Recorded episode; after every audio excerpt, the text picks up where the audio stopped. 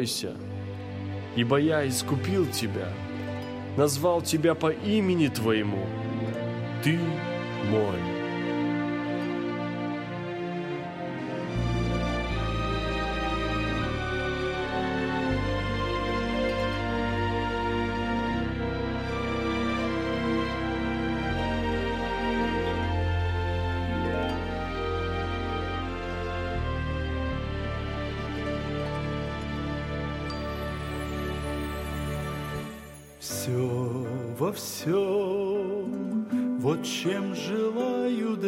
Тебя я быть.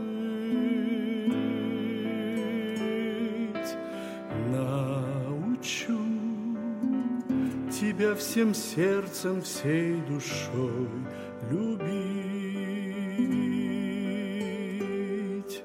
Распахну я пред тобой чудесный светлый мир.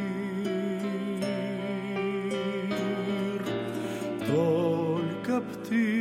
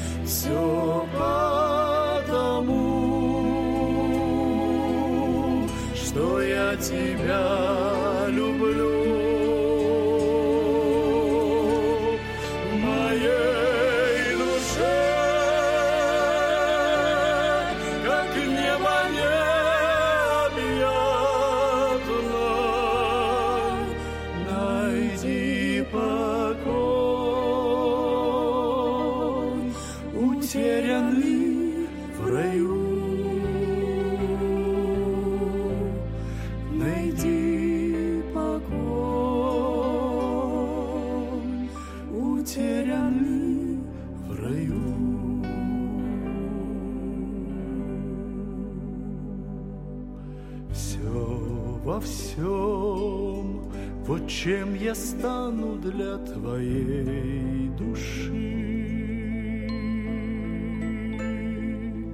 Прелестей напрасных в мире больше не ищи. Я твой Бог, я твой Создатель, Искупитель твой.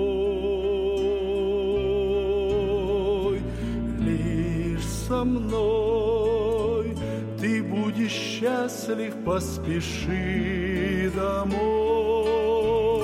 Все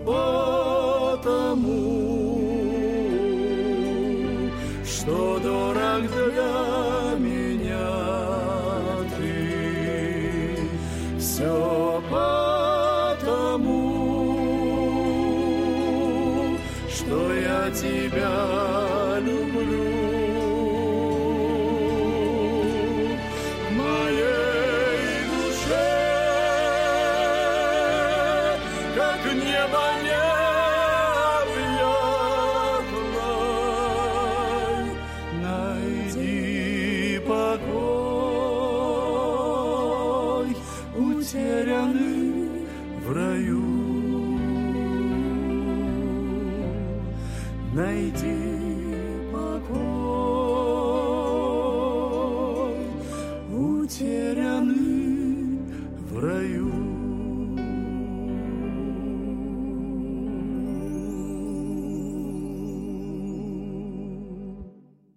Место Священного Писания, третья книга Царств.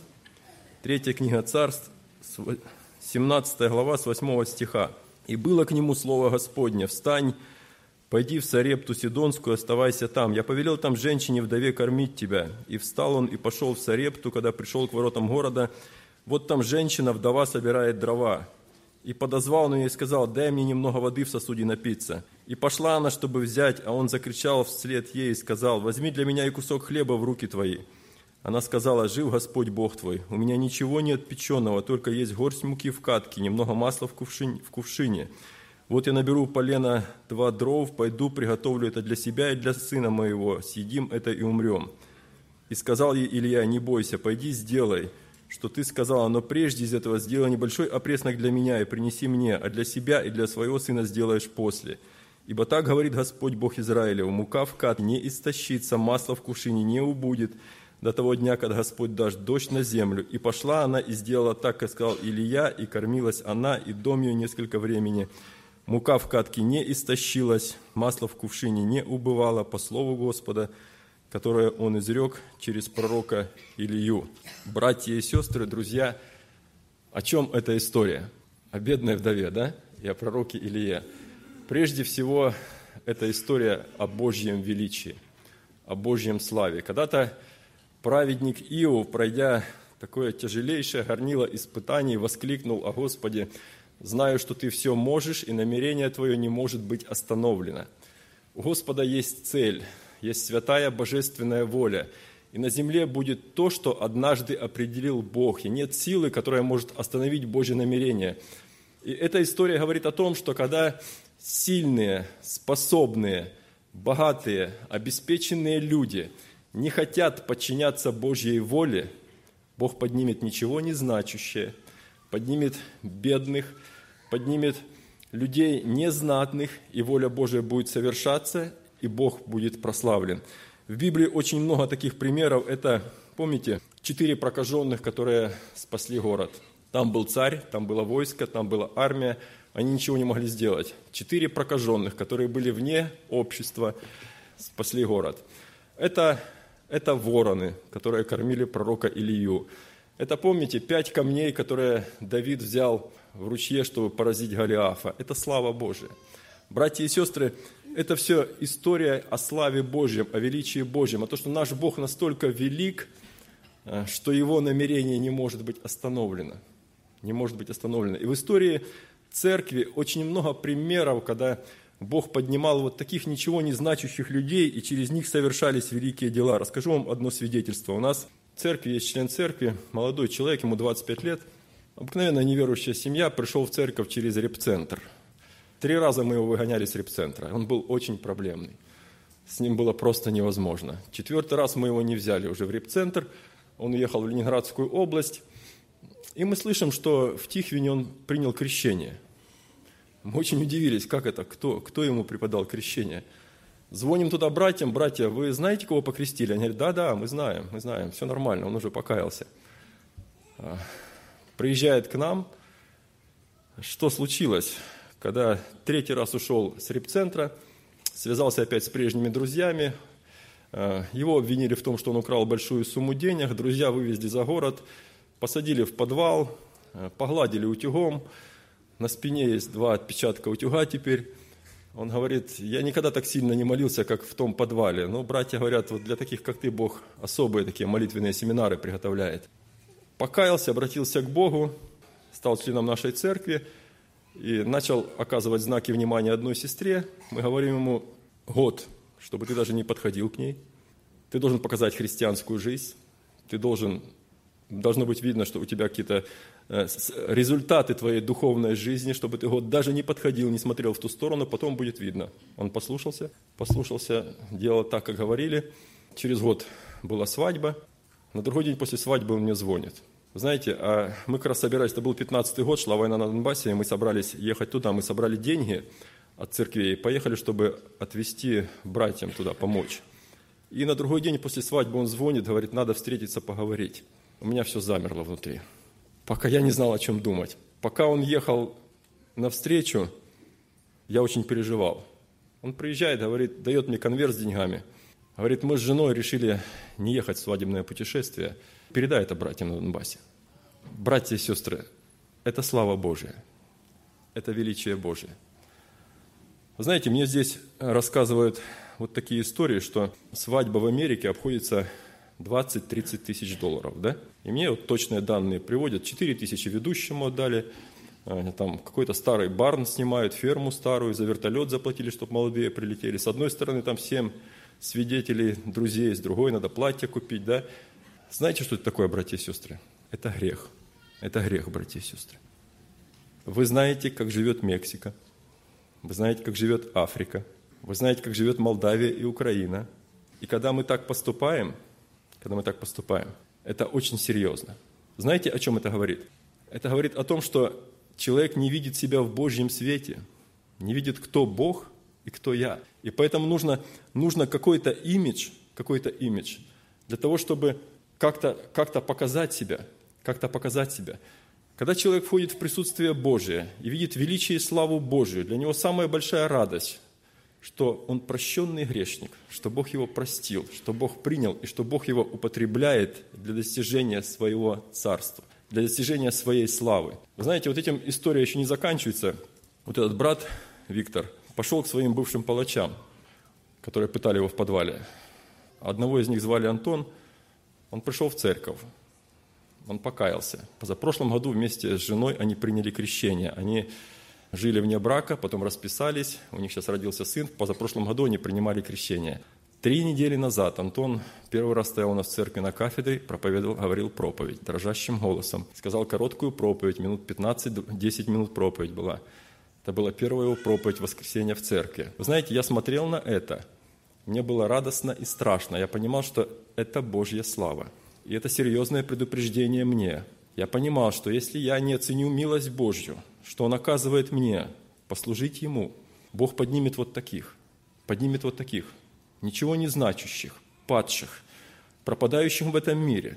И они пойдут, и они будут делать дело Божие, и через них воля Божия будет совершаться, и через них будет Бог прославлен. Братья и сестры, история – вот это подтверждение этому – Вся суть нашей христианской жизни, знаете, вся суть нашей христианской жизни – это наше представление о Боге, какой Бог, и как видим мы себя в Его свете. Вся, весь секрет христианской жизни. Человек видит славу Божию, это заставляет его меняться, преображаться, и человек видит себя в правильном свете, вот в этой славе Божией. Вот посмотрите, когда, допустим, начинается собрание, пастор говорит, давайте будем молиться, будем обращаться к Богу мы встаем на молитву, да? Перед каким Богом мы предстаем? Кто-то в телефоне смотрит, да? Кто-то жвачку жует. Мне говорят, там, за нашу церковь, там, говорят, там на балконе молодежь жвачку жует во время собрания. Я говорю, ну это нормально, пусть жуют. Чистые животные это жуют жвачку. Люди-то не будут жвачку жевать, да? А по Писанию чистые животные пусть жуют. Когда, когда мы предстаем перед Богом, перед каким Богом мы предстаем, братья и сестры? Перед каким Богом предстаем? Осознаем ли, что это Бог, перед которым трепещут ангелы, перед которым закрывают свои лица, да? перед которым вселенное ничто, который держит эту всю вселенную в своих руках. Вот этот Бог. Вот этот великий Бог, которому мы предстоим. Вы знаете, что э, приходя в церковь, приходя в церковь, мы можем думать, что мы пришли на богослужение. На самом деле в церкви может быть идолопоклонство. Вы знаете об этом? что думая, что мы находимся в Доме Божьем и служим Богу, а на самом деле мы поклоняемся идолам вот здесь, в Доме Божьем. И ничего нового в этом нету. Помните, Иезекииль видит видение. Божий храм, а там священники в подвале поклоняются идолам. Помните? Как это бывает? Когда я становлюсь на кафедру, и цель моя – показать себя – это поклонение идолам, это не слава Богу, братья и сестры. Когда я выхожу петь или, пропове... или, или рассказывать стихотворение, и моя цель показать свой талант, или как я одет, или какая у меня фигурка, это поклонение идолам, это идолопоклонство. Когда я приезжаю в церковь на машине там за 50, за 70 тысяч долларов и ухожу с поднятой такой высокой головой, да, с чувством достоинства, чтобы видели другие, это идолопоклонство, братья и сестры это идолопоклонство.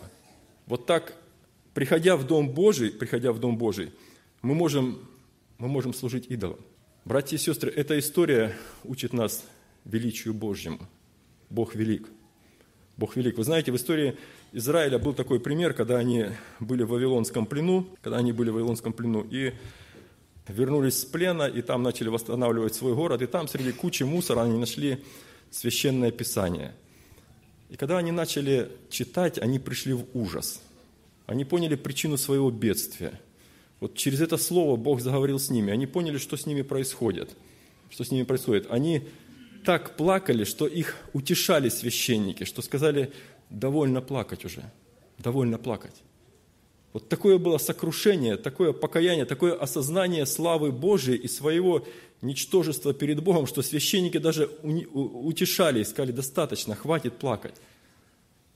Друзья, скажите, пожалуйста, когда последний раз ваша молитва была не в том, чтобы что-то сказать Богу, а чтобы просто стоять и плакать перед Ним – когда, читая Писание, у вас просто текли слезы по глазам. Когда вот вы становились на колени, и в присутствии Божьем не хотелось ничего говорить, ни о чем просить, просто текли слезы, это сознание славы Божьей, Его присутствия и своей никчемности, и любви Божьей. Когда было у нас вот такое поклонение последний раз, скажите, пожалуйста.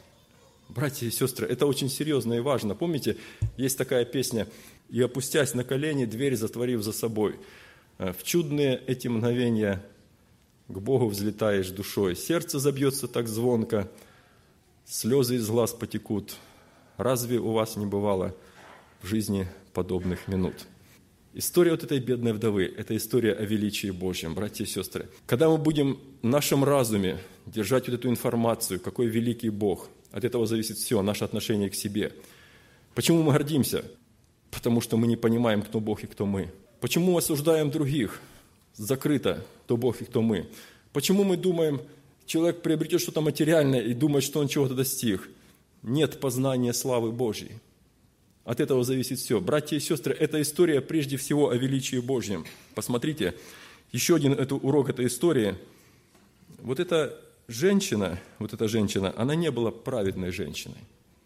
Это не была чистая девушка, как Дева Мария, или не была молитвенница, как мать Иоанна Крестителя. Это была грешница – и там дальше описано, помните, когда у ней умер сын, то она сказала Ильи, она не сказала, «А где ты взялся на мою голову? Почему ты такой неблагодарный, да? Вот, вот зачем мне это все нужно? Она сказала, что тебе, человек Божий? Ты пришел напомнить мне о грехах моих.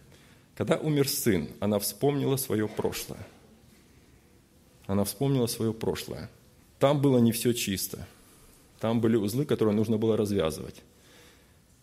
И она смиренно это приняла. И Илья воскрешает ее сына. Один из важнейших уроков истории, братья и сестры, когда родители вспоминают свои грехи, тогда дети воскресают из мертвых. Слышите, да? Когда родители вспоминают свои грехи и раскаиваются в них, тогда Бог оживляет наших детей.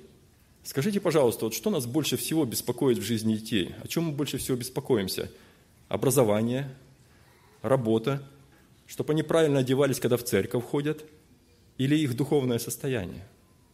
Что нас больше всего тревожит? Вы знаете, у нас как-то э, зашел брат один в братскую, говорит, братья, я прошу, чтобы вы поставили моего сына на замечание. Мы спрашиваем, что случилось? Он говорит, он начал встречаться с девушкой, которая еще не член церкви. Братья, я прошу поставить на замечание. Отец сына. Скажите, пожалуйста, родители, много родителей на членском собрании встает и говорит, братья, не преподавайте моему сыну крещение, я не вижу, не вижу в нем духовной жизни. Сколько таких родителей сегодня? Сколько родителей, которые говорят, братья, моя дочь не живет духовной жизнью, она еще не возрожденный человек, ей рано еще принимать крещение. Если пастор церкви подойдет к вам и скажет, тебе рано завтра принимать крещение, тебе рано, я не вижу в тебе никаких результатов духовной жизни – что будет, братья и сестры? Он до машины успеет добежать после собрания или нет, я не знаю. Что нас больше всего интересует в наших детях? В наших детях. Братья и сестры, это очень серьезно. Это очень серьезно. Вы знаете, мы можем и должны дать детям образование, но мы не можем дать им рождение свыше. Это дает Бог. И это важнейшее. Они должны пережить эту таинственную, сверхъестественную Э, силу Божью, встречу с Господом, воздействие Духа Святого на их совесть, на их разум, должно произойти возрождение. И вот это мечта нашей жизни должна, это должна быть цель нашей жизни, должна борьба быть. Если мы довольны только тем, что они правильно одеваются и ходят в церковь, да еще что-то делают, знаете, что мы делаем? Мы производим таких профессиональных лицемеров, артистов больших и малых театров. И потом эти клоуны придут в наши семьи, и они сломают жизнь нашим детям – и нас в гроб загонят, братья и сестры. Почему? Потому что не было главного, потому что была только форма, была только внешняя. Была только внешняя. Когда родители вспоминают свои грехи, тогда дети воскресают из мертвых. Братья и сестры, это очень ответственно. За нас ответственность за судьбы наших детей. кто входит сегодня в наши церкви? Живут ли они духовной жизнью? Какое представление Бога вообще в их жизни? Какое представление Бога? Вы знаете, что можно говорить правильные слова о Боге, но быть идолопоклонником. Помните, когда Моисей был на горе, и евреи решили поставить идола, и там танцевали вокруг этого идола. Аарон сказал, завтра праздник Господу. А на постаменте стоял теленок золотой. Правильные слова и идолопоклонство. Можно петь правильные песни и быть идолопоклонником. Можно правильно одеваться, а на троне сердца я сам. Или какие-то идолы. Или какие-то идолы. Братья и сестры, друзья, это очень серьезно. Вот еще, еще один урок. Вот для этой вдовы, для этой вдовы воля Божия была такова.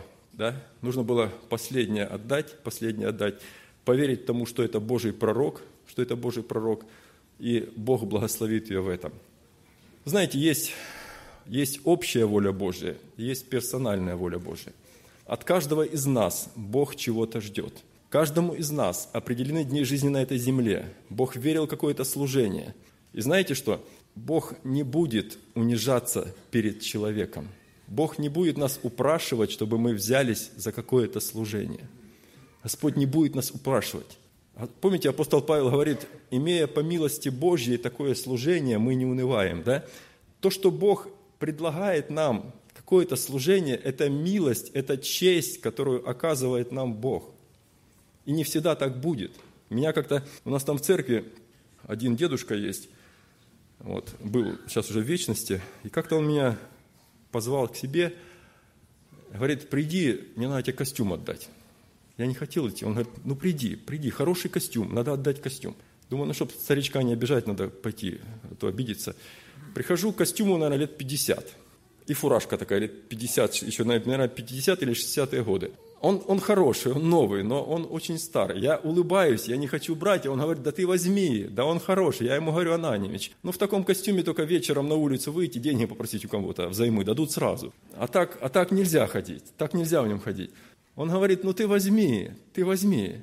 Братья и сестры, есть время, всему свое время, всему свое время.